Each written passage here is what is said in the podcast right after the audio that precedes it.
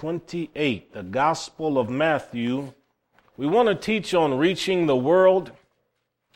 We had a fifth Sunday. Of course, our fifth Sundays typically are missions Sundays, but I want to minister specifically about missions, about evangelism and world outreach. I want us to see what the scriptures teach, and then we can contrast that with a variety of different approaches. So, the Gospel of Matthew 28 we will be looking at a number of scriptures this evening, but beginning with verse 16. Then the eleven disciples went away into Galilee into a mountain where Jesus had appointed them. When they saw him, they worshipped him, but some doubted. And Jesus came and spake unto them, saying, All power is given unto me in heaven and in earth. Go ye therefore and teach all nations, baptizing them in the name of the Father and of the Son and of the Holy Ghost teaching them to observe all things whatsoever I've commanded you. And lo, I am with you always, even unto the end of the world. So th- that passage is the, the basis of the teaching tonight, although we're going to look at a number of different texts. But let's have a word of prayer. Father, we're grateful that you have uh, committed your gospel to us, that you brought the knowledge of your Son into our lives. We are so happy that we can be involved with world outreach, letting people know about what your son did when he died on the cross for our sins. So now, as we look into the scripture, we pray that you'd edify us, encourage us, and Lord, where we may have been weak in this area, convict our hearts and point us to your Son in Jesus' mighty name. Amen, amen, amen, amen. You will note that the world that we live in has more than 200 nations. We probably have, I don't know, seven or 8,000 different languages and dialects on this planet. In order for the gospel to reach the places it needs to reach, people have to cross borders. People have been crossing borders forever. When the Lord said, Go into all the world and teach the nations, He knew borders had to be crossed languages had to be learned, customs had to be acquired, and in some cases, you had to even be around people that you did not necessarily think were uh, civilized. And that would have been in ancient times just like today. Imagine a world where you had cannibals on several continents. Now, there's a there's certain places in the world, even today, where you run into that. And I know when Tiff and I first started going to Kenya, there was an article in the newspaper about a man who was brought up on charges because of cannibalism. He had eaten his father and his wife and his children after they died. And when they had him in the court, his statement to them was, What did I do that was wrong? They were my family. So when you hear that kind of mentality, then of course you're immediately repulsed by it. But I'm telling you, that's the thinking that you can find in a lot of places, even to this day, in a lot of places. So imagine what it must have been like here when Jesus uh, was given this command to his disciple. Verse 18 makes it very plain. He has all power in heaven and in earth. So this earth belongs to God. He has the right to tell people to go, even when passports are not held in possession, sometimes when visas are not had by the people that are going, people have in faith trusted that God would provide for them when they got to the border. And the Lord has done that repeatedly because someone read this text and this text became for them the word of God to go. Now, J. Oswald Smith, who was a great uh, missionary pastor in Canada, he made the statement that even if you don't feel called to go, you still are called to send a substitute to ensure that someone else is making sure that they reach the nations. Now let's go to Mark chapter 16. Mark chapter 16. Notice verses 15 through 18. Go ye into all the world, preach the gospel to every creature.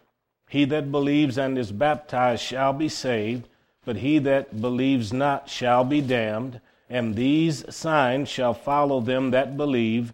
In my name shall they cast out devils, they shall speak with new tongues, they shall take up serpents, and if they drink any deadly thing, it shall not hurt them. They shall lay hands on the sick and they shall recover. Now, all of those signs that are mentioned there you can find throughout the Bible. Throughout the Bible.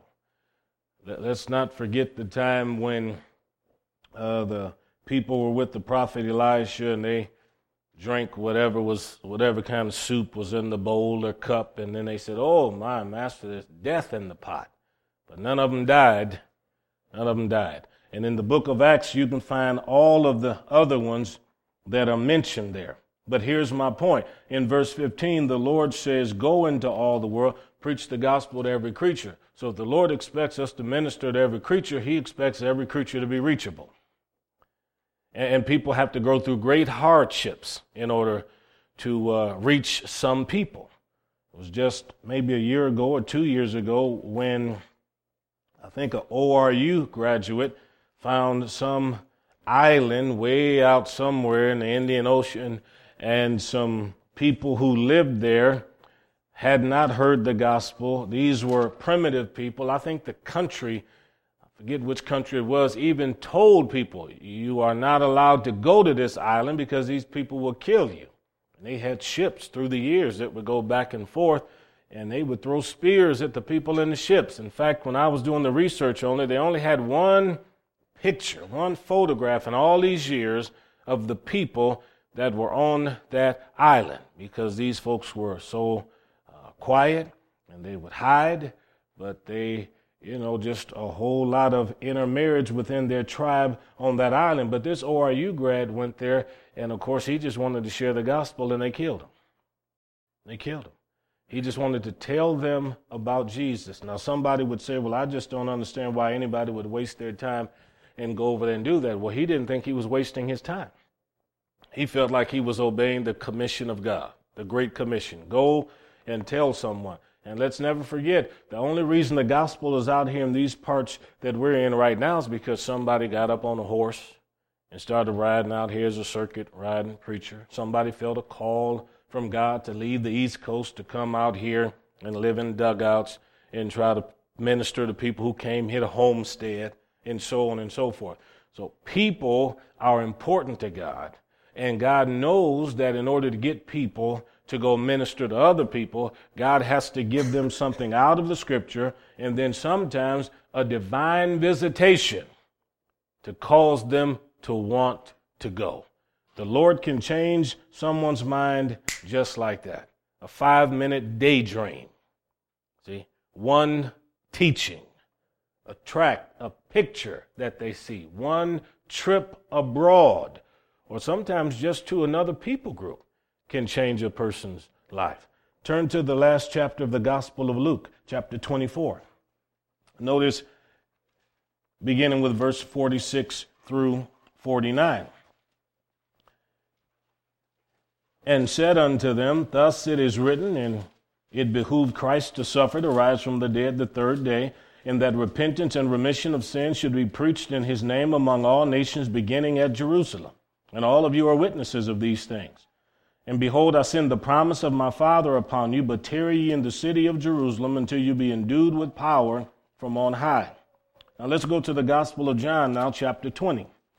The Gospel of John, chapter 20, and look at verses 30 and 31. And many other signs truly did Jesus in the presence of his disciples, which are not written in this book. But these are written that you might believe that Jesus is the Christ the Son of God, and that believing you might have life through his name. Now, this is important because in all of these texts, particularly Matthew, Mark, and Luke, Jesus' concept of missions involves the proclamation of the good news. See? The proclamation of the good news. We emphasize that because if it's going to be called missions, or Christian evangelism, then there has to be the proclamation of Jesus' words and Jesus' actions. Otherwise, it's not missions. If we're not telling the story of what Jesus did, then what's the point of it? Even John knew this, and you can see that in chapter 20, verses uh, 30 and 31. His writings, he felt, should lead people to Christ. These things were written that you might have faith in Jesus. So, missions involves literature, it can involve the media, it can involve anything, but it needs to lead to faith in the Lord Jesus Christ. And people who don't want to do that and say things like, well, I just think you should lead people to their own culture and their own beliefs. You're free to believe that, but it's not Christian missions. It's not Christian evangelism. Jesus has said repeatedly in the Gospels, go.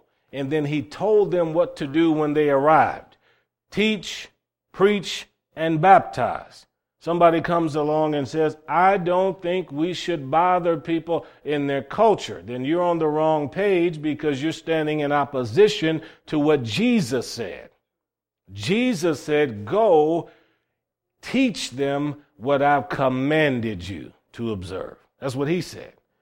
Okay, so the literature that anybody brings to people, you're trying to lead them to Christ, it should be clear enough so that people understand what it is. And then Luke tells us to expect an endowment of power. He says, Now look, before you guys launch out into the uttermost parts of the earth, ensure that the mighty power of the Holy Ghost has come upon you. Uh, without the Spirit of God, missions is kind of hard to do. Yeah. In fact, w- without the, the Spirit of God, it's near impossible because what you will find is that people have a whole lot of head knowledge and a lot of plans and designs and schemes, but the bottom line is if the Holy Spirit doesn't get involved, then there's not a whole lot going to happen anyhow. So Jesus said to the disciples, You just wait right there in Jerusalem there's going to be a power that comes upon you. The day of Pentecost, that's exactly what happened. 120 people were filled with the Holy Spirit. Miraculously, they began to speak with other languages. And Jesus says to them in Mark chapter 16, As you go, expect confirmatory signs of my presence. Now, the disciples were never told to believe that supernatural signs and wonders were only for Jerusalem or only for the period that Jesus was here. They were told, as you go, expect. See? Expect. These signs shall follow them who believe. Doesn't say the people who deceive or the people who are skeptical or the people who say, I'm not sure it says those that believe. That means that it was the intention of Jesus that no one go to the mission field if they didn't believe. Does that make sense? Yeah. I mean, I've, I've sat through missions conferences and missionary uh, messages where the person who was teaching was even sharing in his message he didn't believe God did supernatural things today. And I'm, and I'm thinking to myself, why would anyone give you a dollar? Why would anybody? I mean, you, you, you, you're telling everybody, please don't support me. Yeah. If, if you don't believe that God is going to help you supernaturally out there, then what's the point in going? Yeah. What's the point in going? And, and why spend a whole lot of time with people who are opposed to Jesus getting involved with his creation and creating the kind of circumstances that are going to lead them to God. I mean, I could stand up here all night long and tell stories of people I've met who have had visions of the Lord coming to them or an angel or somebody coming to them sharing the good news with them in a dream. And because of that dream, it changed their whole family. Yeah, changed their whole family and then somebody else comes along and somebody picks up a book and they read the book and the, and the author of the book says, well, you know, we, we don't believe God does stuff like this today. Well, I'm glad that author didn't write the Bible. Because the, the, the, chapters that we have in the Bible demonstrate from Genesis 1 straight on out the back of Revelation that God is a supernatural God and He hasn't changed at all. Now, there are different things that he does in different generations. I mean, don't be expecting any more virgin births where there's going to be a Messiah. It's just not going to happen.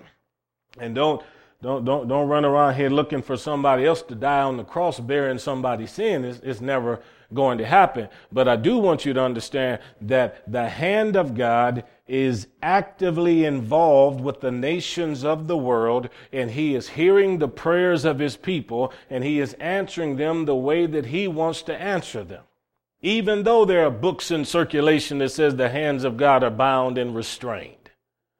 And while they're writing those books, they're also telling you at the end of the book, come on, pray a prayer of salvation. They expect God to answer a prayer of salvation, but they don't expect God to answer these other prayers. So the missionary who's called to go needs to know this before they leave. And unfortunately, we haven't always had people who've known that. Let's not forget that in the English language, the word God, the first two letters of the word God are go. See? Go. And that's what Jesus has told people. Go into all the world. He told them what to do when they get there preach and teach and baptize. So today, uh, people want to do Christian missions, but they want to do it in a humanitarian way. So we, we remove any element of the proclamation of the gospel, deny supernatural help from the Lord, and, and in many cases, they don't even want to talk about Jesus. And I've, I've spoken to denominational people who have said to me, I just think that when we go overseas, we should dig wells for people, put together maybe a clinic for folks, but not be so pushy about the gospel. We can show who Jesus is by our acts of love. Now, come on, I've had a whole lot of people overseas give me a cup of water and they didn't even tell me who, what they believed had no idea on this earth whether or not they believed in anything. And we need clinics and we need nurses and we need dentists and we need people to clean up somebody's womb because I mean just just a little cleaning will help somebody live another 20 years if, if they can avoid the kind of germs that set in and then later on affect their life might even turn into gangrene or something like that. But someone must share the good news with them. Yeah, must share the good news. I visited with some ladies right when I first came out to Nebraska one time, and it was probably maybe nine or ten of them gathered at senior center one time. And so I went there, and all these different ladies who belonged to different churches were sewing these, these blankets. And for their denomination, they will send the blanket over. And so I'm asking them questions, and you know, they're, they're telling me, well, you know, this blanket's going to keep a whole lot of people warm, and young people are going to be happy about the blanket. I was excited. I said, that's good because people don't want to be cold, you know, when the, when the temperature drops. But I said, okay, the people who are taking the blanket over and the people who are going to receive the blanket over there and give the blanket to the folks that are over there in Africa, because that's where they were sending it. I said, well, are they going to share the gospel? Well, we don't want to be too pushy. Oh, yes, we do. Oh, yes, we do. Because what difference does it matter if a person goes to hell warm or cold? We're trying to keep them from going down. We want them to go up. And we want them to go up if they hear the gospel. So it has to be told. So the humanitarian efforts are important, but we still need to have people sharing the gospel. If, if someone's involved with feeding the hungry, that's a good thing. I think the Peace Corps is a great organization, but the, the moment the Peace Corps tells their workers you can't share the gospel with people and you shouldn't get involved with churches, then it's just best to leave the Peace Corps alone. Because a humanitarian effort that is set apart from the Lord Jesus Christ, it's not going to bless a whole lot of people. You know, you can do some things physically, but if you want to change a life eternally, you got to put Jesus in the middle of it. And that would be the same with uh, so many people that I've met who taught English as a second language, which is a great job to have overseas. But if you don't want to share Jesus with people, don't call it missions.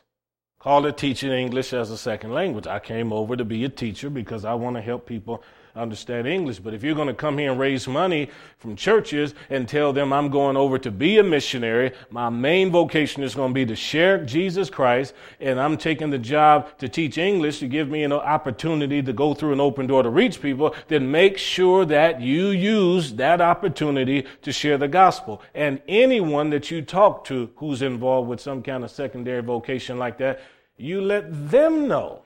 If you're going to raise money in Jesus' name, then do something in Jesus' name. Yeah, do something in, in, in His name. There are a lot of organizations uh, that are busy today around the world that are uh, buying and purchasing people that are caught up in the sex slave trade overseas. And uh, people are raising money in churches and they're giving all kinds of thousands of dollars to purchase little gals and sometimes little boys that are over in Bangladesh and places like that and pull them out of that kind of lifestyle. Okay, but once you get them out of that lifestyle, you, you got to try to change their heart and their mind through the gospel because if you don't, this is all they've ever known.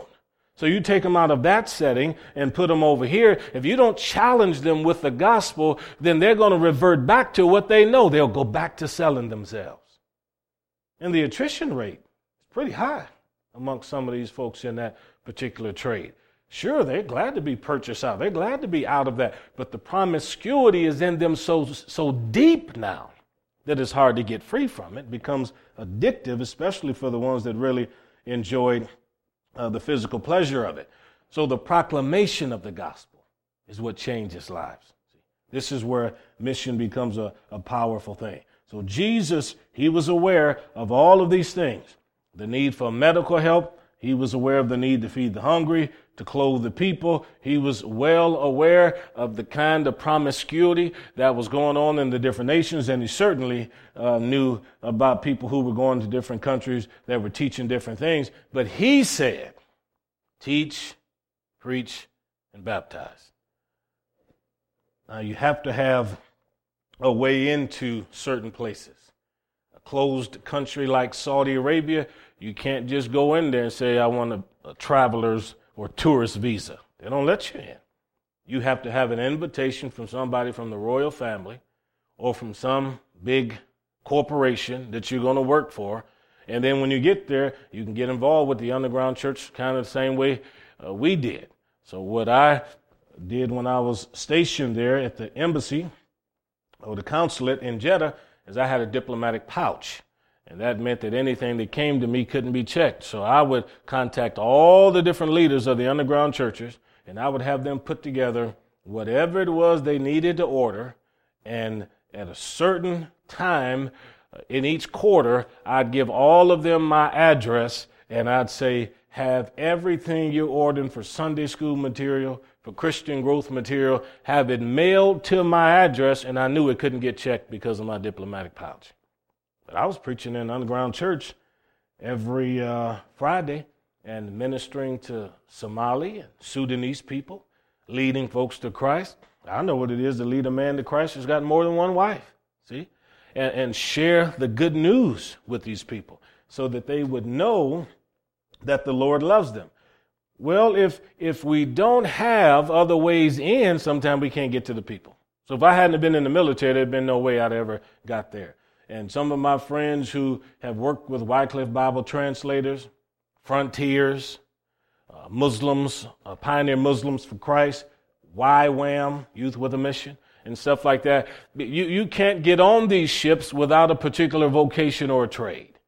You can't get into these countries without sometimes knowing the host country language or something like that. But whatever you need to do in order to get through the door, you go through the door. But once God opens the door, you make sure you represent Him. See? Represent Him. If we're praying, Jesus, help me to do missions, then when He helps you, do missions in His name. And there's always a degree of risk involved. Tiffany and I had gone to uh, Alexandria, Egypt, one time. And look, I had to preach in the, the church there. And when I took Tiffany there, things were so different because I had preached in that same church 20 years prior.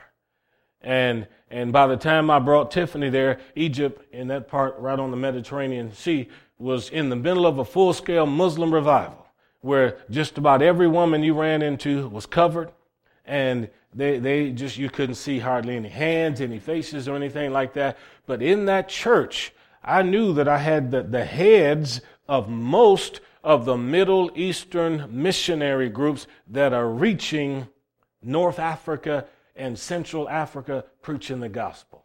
And I knew that many of them were there with their wives and their children, and they understood that at any moment somebody could break through that door and throw them out of the country.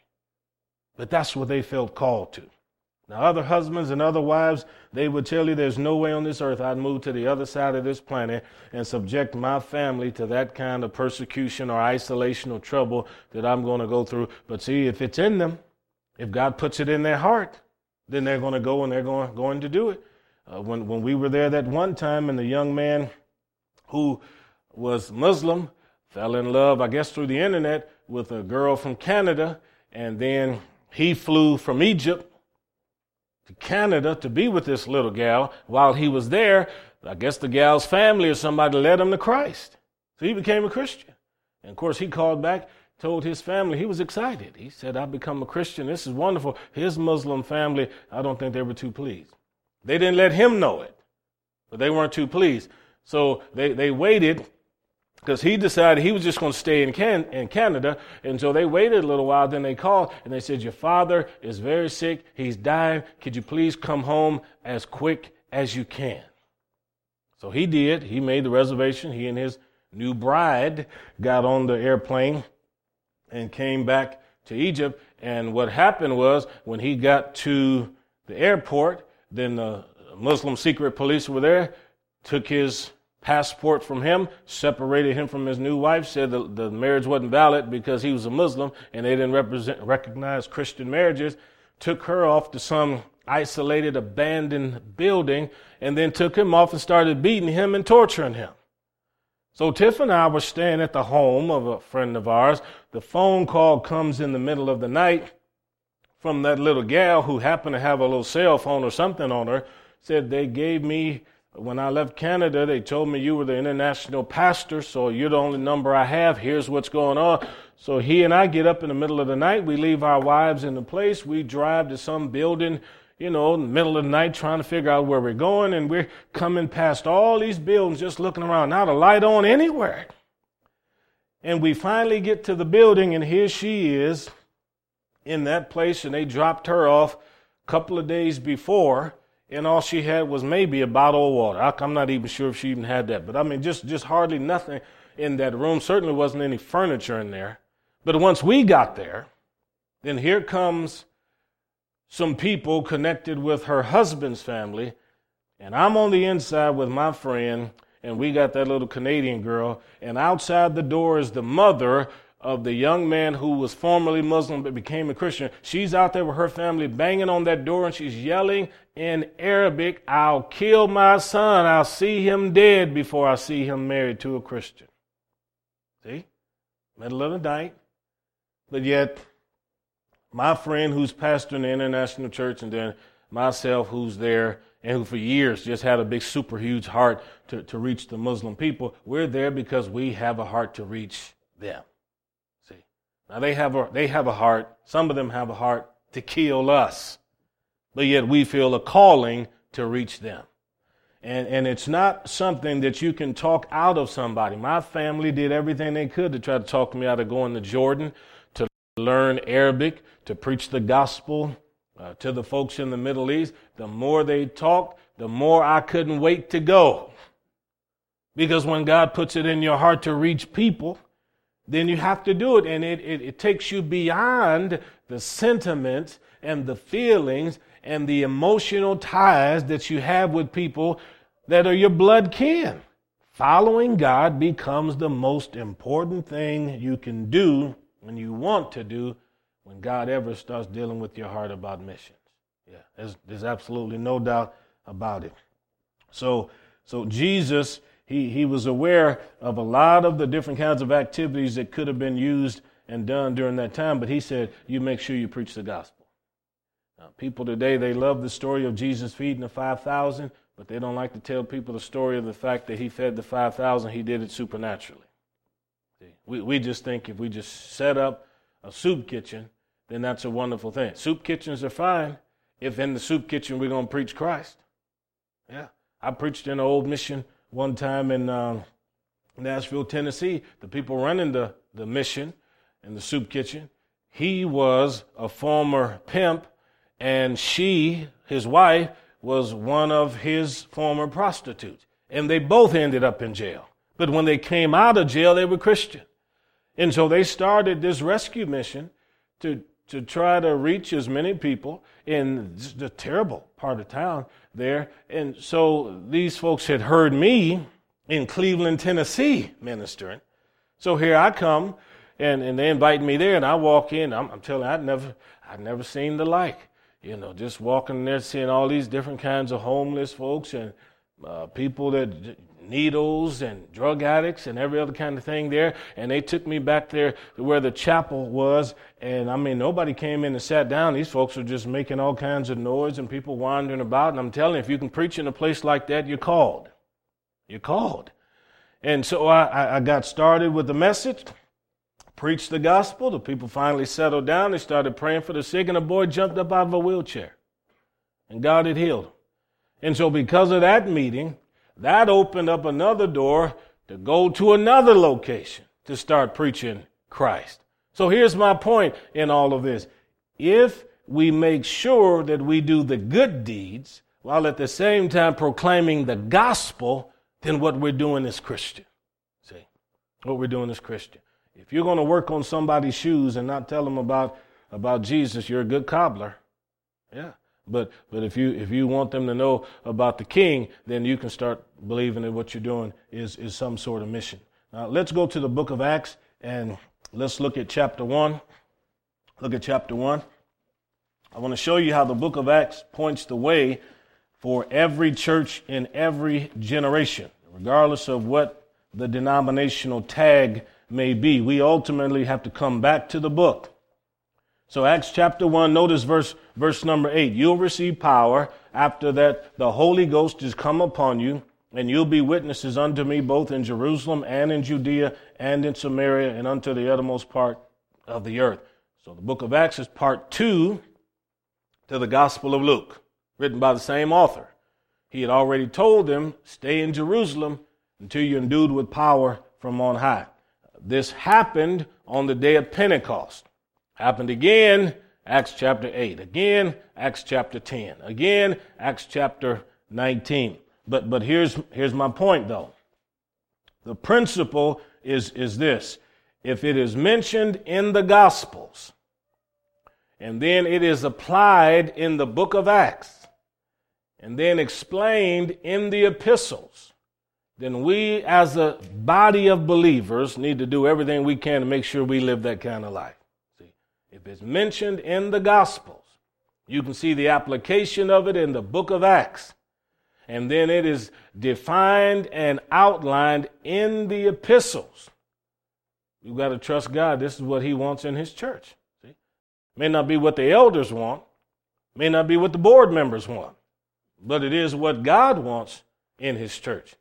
And and while while everybody else is saying this isn't important, I'm telling God says it's very important because even in Acts chapter 2, verse 39, you can see where he, Peter is preaching to them about the promise of the Holy Spirit, and he says, The promise is unto you and to your children and to all that are afar off, even as many as the Lord our God shall call. It's for everyone to say, Oh God, take this life and fill this vessel with everything you have available for in accordance with this book. That should be our prayer. That should be our desire, our earnest passion. And whenever people say uh, to me, well, I think that was just for ancient times. Verse 39, the promises to you and to your children and to everybody afar off. That's threefold. It's for you, it's for your seed, and it's for everybody in the generations to come and the far nations abroad. They're going to hear about this. It's not for a handful of people. And this is why this is why missions in so many places doesn't doesn't do uh, everything that it that it needs to do. Okay, uh, notice then in chapter 2, verse 14, Peter stands up, he lifts his voice, and he begins to preach. Because there always has to be an explanation of what's taking place and why it is taking place. People need to understand. Look at chapter 3. Notice verse number 12. Here was a man that was healed at the gate called Beautiful. A crippled man, a lame man was healed in verse 11. But verse 12, Peter saw it, answered the people, and said, Why are you marveling at this or looking upon us earnestly as though we did this by our own power or holiness, made this man to walk? And then he explains, This is what God did. This is what God did. And, and he makes it very plain here that it has nothing to do with us living holy and it certainly doesn't have anything to do with our own particular name, but it's the simple fact that God has done this. Now look at chapter 4. Look at chapter 4. Where is he at? Is he in the room in there? Or is he, is he, oh, he's on the floor. Mr. William, chapter 4, look at verse number 5. Verse number 5.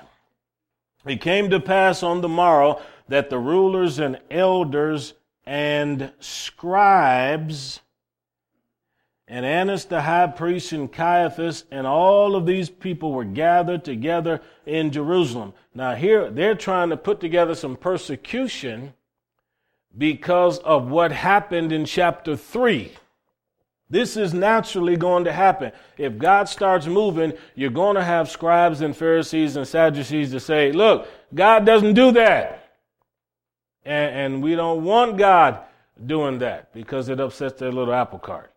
Now think about it. If you've been teaching people for for 1500 years that God doesn't save people supernaturally and certainly doesn't do it in a dramatic way and then all of a sudden people start saying these things are happening and then they're being saved in a dramatic way, you either have to believe what God is doing or you just start denying what is taking place in, in the scripture.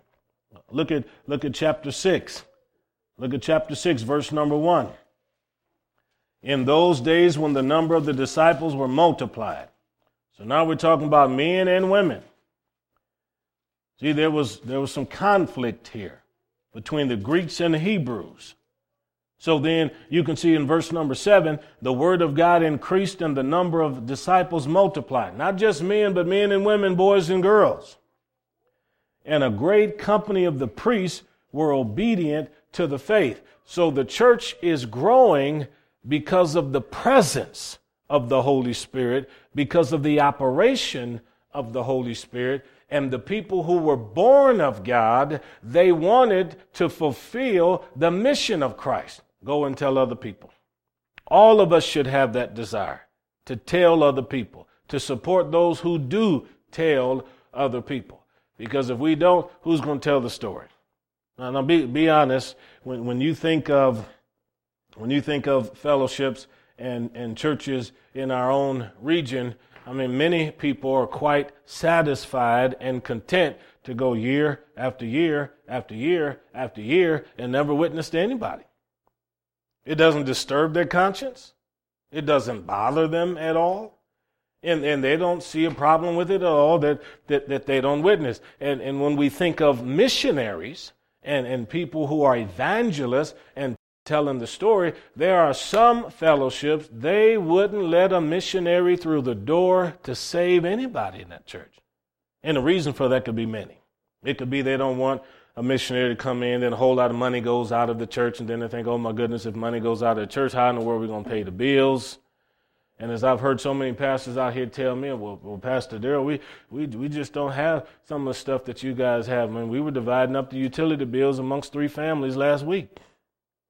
You're going to continue to divide up the utility bills amongst three people or three families unless we come back to what God says for us to do witness and share the good news with people.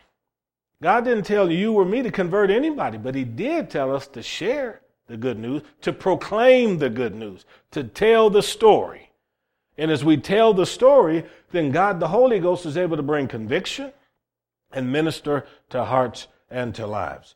Uh, look at chapter 8 now, in verse number 1. We're not going through the whole book, just the first half here. Acts chapter 8, notice verse 1. Saul was consenting unto his death. He was involved with Stephen's, Stephen's murder.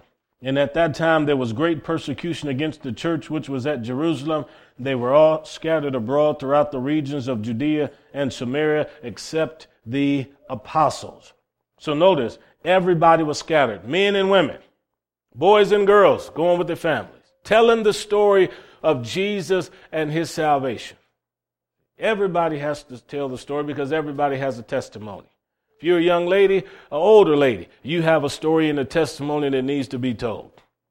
People need to know how you became a Christian, why you're a Christian. Same thing for the guys. All of us should make sure that wherever we go, we share the story. And if persecution were to break out here and we were driven out of Thayer County and had to go in surrounding places because somebody decided they did not want a church to proclaim the truth of Jesus' death on the cross and his resurrection, then wherever we go, we're obligated to tell people about God. You say, well, I don't want to bring any hardship into my life. Then leave Christianity alone. Jesus said, Take up my cross. Take up your cross. Follow me. That path leads to Calvary. Paul said, I die daily. The person who's looking for an easy Christian life where they'll never have any challenges or problems may not offend anybody, but they'll grieve the Holy Spirit every day. Yeah. I'd much rather have people angry with me and Him pleased than to have Him displeased and everybody else happy with me. And in our culture today, we like a very non offensive situation where we don't anger anybody. But in Acts chapter 8, verse 1, you can see men and women went out different places. Then, verse 5, Philip being one of them, he went down to the city of Samaria, and it says that he started a soup kitchen. Does it say that in verse 5? What does it say he did? He preached Christ. See? He wasn't opposed to feeding people, and he didn't have a problem with people eating, but he knew, and Jesus knew, and I know that the answer is to preach Jesus, to tell people about the King. That, that is absolutely the answer. And again, if someone is going to say, I'm going to be a full time missionary, then the person ought to be willing to tell the story about Jesus. If if they don't, that's trouble. But of course, uh, telling the story assumes you know the story. See? It assumes you know the story. And I, have heard some some stories of Jesus that didn't always tell the uh, story the way it ought to be told. Certainly not in a way that could lead to people becoming a Christian. The, the image of Jesus that we have has everything to do with the image we're going to project. And that has everything to do with the story we're going to tell. If in your mind, Jesus is someone that doesn't want to disturb people, doesn't want to affect other cultures and other people, you're going to have a problem with this book. Yeah.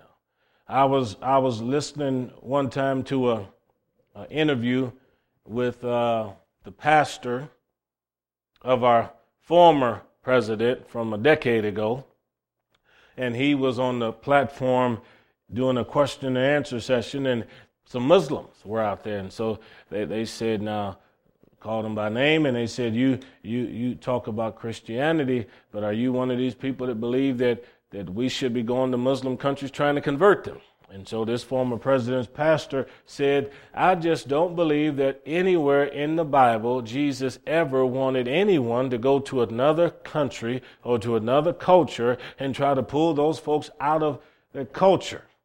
Well, of course, when he said that, I mean, I just looked at that television, looked at my Bible, and wondered, what, what have I been reading all of these decades, you see? But when, when the, the, the liberal mindset comes in and it becomes a, a matter of skepticism and you have a heart filled with unbelief, then you create the kind of Christ that you want to have. And by the time you remake Jesus over again in the image of man, you no longer have the book. Now, you do have a larger audience and a broader audience that will approve you and applaud you and say that's wonderful, but you've lost the significance of Jesus saying, I'm the truth, I'm the way, I'm the life. You lose the importance of the verse that said, There's no other name under the heaven given among men whereby we must be saved. So don't ever, don't ever forget that. And, and to think that there are people going around the world today who believe that, then the question is, why are you there? See? Why are you there? Of course, I know why they're there to dig a well, see? to drill for water, not to save souls. Look at chapter 9, verse number 4. So Saul was persecuting the church. I'm sure the believers were praying, but verse 4 it says, He heard a voice and it said to him, Saul, Saul, why are you persecuting me? So when the gospel starts overspreading the regions and going to different people and to different locations, sometimes God gets involved without anybody even really knowing what's going on. So here's a man that has a vision on the road to Damascus, and the folks in Jerusalem don't know he's having the vision. Just like we're here this evening talking about God, listening to the gospel, I can promise you on the other side of the planet, there's somebody having a dream about the Lord, or somebody having some kind of visitation that's changing their life forever. God does not need our permission or our approval to get involved with what's taking place in this world. God has never cared about any of the books that we write. He's never cared about any of our Sunday school curricula. It's never bothered him one iota that somebody gets up in the pulpit and says he doesn't do that. He just doesn't do it for them. But what he will do is look for these folks right here and go out of his way to change their, their hearts and their lives. I, I think about Muhammad, the founder of Islam, and, there was a man that was trying to find God, and he looked for him amongst the Jewish people, and the Jewish people said, You're not born into this, so you can't get into this. They were totally exclusive. He tried to find, this is his own testimony. He tried to find Jesus amongst the, the Catholics of his day, and and uh, and they and, and he said they prayed everything, so they were too inclusive. He didn't want to be with that. And then when he looked at some of the other different religions, he didn't want to have anything to do with that. But he ends up in a cave, foaming at the mouth, crying out to God, and then saying later that an angel named Gabriel came to him, supernaturally empowered him to read and write, and then the rest is history. He leads billions of people over the cliff with him into that darkness. Now we got jihadists and everything else that honestly believe that if you put a bomb vest on and kill a bunch of people or murder a Jewish person, you please God. But there you had a sixth century Cornelius looking for God, but God didn't have a Peter to send to him. Think about that. Didn't have a Peter to send to him. The world would be a different place if there had been somebody who, who could have got the gospel message to this, to this man. So, in, in, this day and age in which we're living right now, we've got to make sure we do everything we can to proclaim the truth and not allow people to intimidate us so that we're afraid to share uh, the gospel. Uh, let's, let's look again. Uh, chapter 10 in the book of Acts, you can see that Cornelius had a vision. The Lord came to him, told him to send for Peter. He did. Simultaneously, Peter had a vision from the Lord where the Lord told Peter, Stop being so prejudiced. Peter and Cornelius got together. Then you can see there, uh, starting with verse 34, Peter opened his mouth, preached the gospel to Cornelius' family and friends. The scripture makes it very plain they became Christians. The power of God fell in that home, changed everything because Peter came with the gospel of Jesus Christ. In chapter 12, you can see in verse 5, Peter was placed in prison. He was put in prison, and the Bible says the church prayed without ceasing for him. And they never stopped praying. See? Now, James had already lost his life. Don't tell me they didn't pray for him. But even after James lost his life, they kept praying when Peter was arrested. Because many Christians today, if they pray for something and it doesn't work out, then they'll just give up on prayer and say, I'm not going to pray again. Not that early church. They kept praying because they prayed with the expectation that God would do something wonderful and great. You don't know what God's going to do until you pray, but you need to pray. And by praying, you, you, you can see the hand of God enter into your situation like it did here with Peter. And God sent an angel, and the angel had to kick Peter, who'd fallen asleep, while everybody else was awake praying. And, and they said, Get up, we're walking out of this place. That's exactly what Peter did. And what did Peter do? He went to the house where he knew everybody was praying because he'd probably been praying with them when they were praying for James. He went back to that house, knocked on the door. Rhoda came over there, pulled the little thing, looked out there, said, Who is it? Peter said, It's me, Peter. Oh, she said, It can't be you. See, they're praying for his deliverance. It can't be you. And she runs back in there and gets everybody, and sure enough, he, he, he comes in after they open the door and tells the story. And you've got to understand, God is in the process sometimes of answering your prayer while you're praying. Yeah, while you're praying. You just don't know what he's going to do. And then the last verse I give you here is in Acts chapter 13, verse number 2. Uh, Barnabas and Paul are in the church in Antioch, and you can see as they ministered to the Lord and fasted, the Holy Spirit said, Separate Barnabas and Saul for the work whereunto I've called them.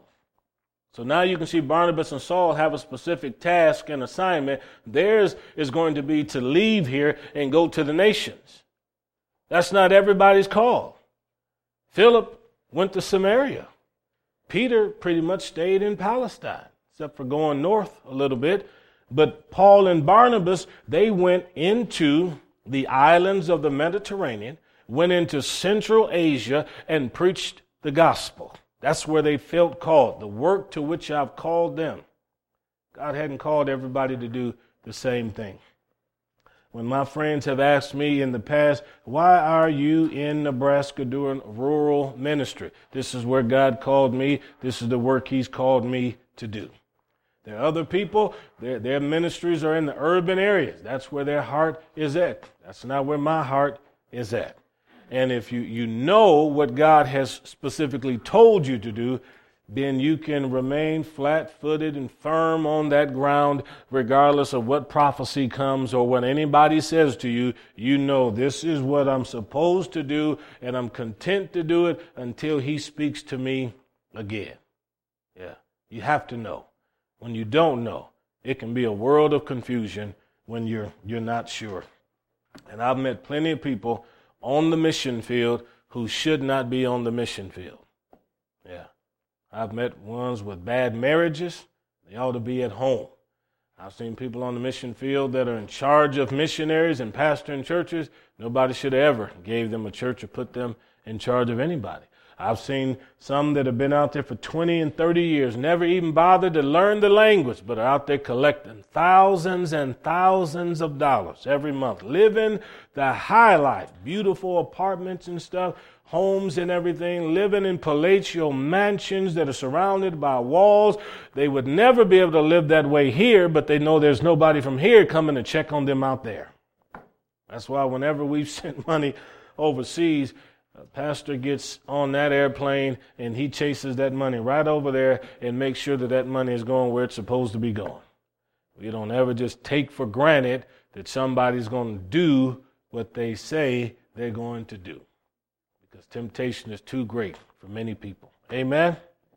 Yeah. So, missions, folks. This is uh, the heartbeat of God, and He is certainly wanting us to pray. As a, as a, uh, just a, a, homework thing for, for young people and little people, you know, uh, teach folks how to pray for the nations. Yeah. Teach people to learn that map, learn the globe. I used to have a little map I kept on the wall when I was a teenager. I'd smack that map when I walked into my bedroom, and sometimes when I walked out of the room, and I'd say, Nations, I'm coming to you. And we used to have them afternoon prayer meetings over at Revival Tabernacle. I had a globe there at the church. I'd bring that globe down there to that altar, and when I got down on my face and prayed, I had that globe, and I just started praying. Different countries, different people I knew in the different countries. Because this world is big, and God wants us to have the burden on our heart that He has on His. Yeah. Let's pray. Father, we are so happy that in a world with so many different cultures and people and gods and religions that people worship, that you are the only true and living God. That everything else is a figment of people's imagination, that it's a superstition. We know you are the only existing God. And we pray that you lead us and guide us continually and help us to be strong witnesses for you. In the mighty name of the Lord Jesus, we do pray, and everyone said, Amen, amen.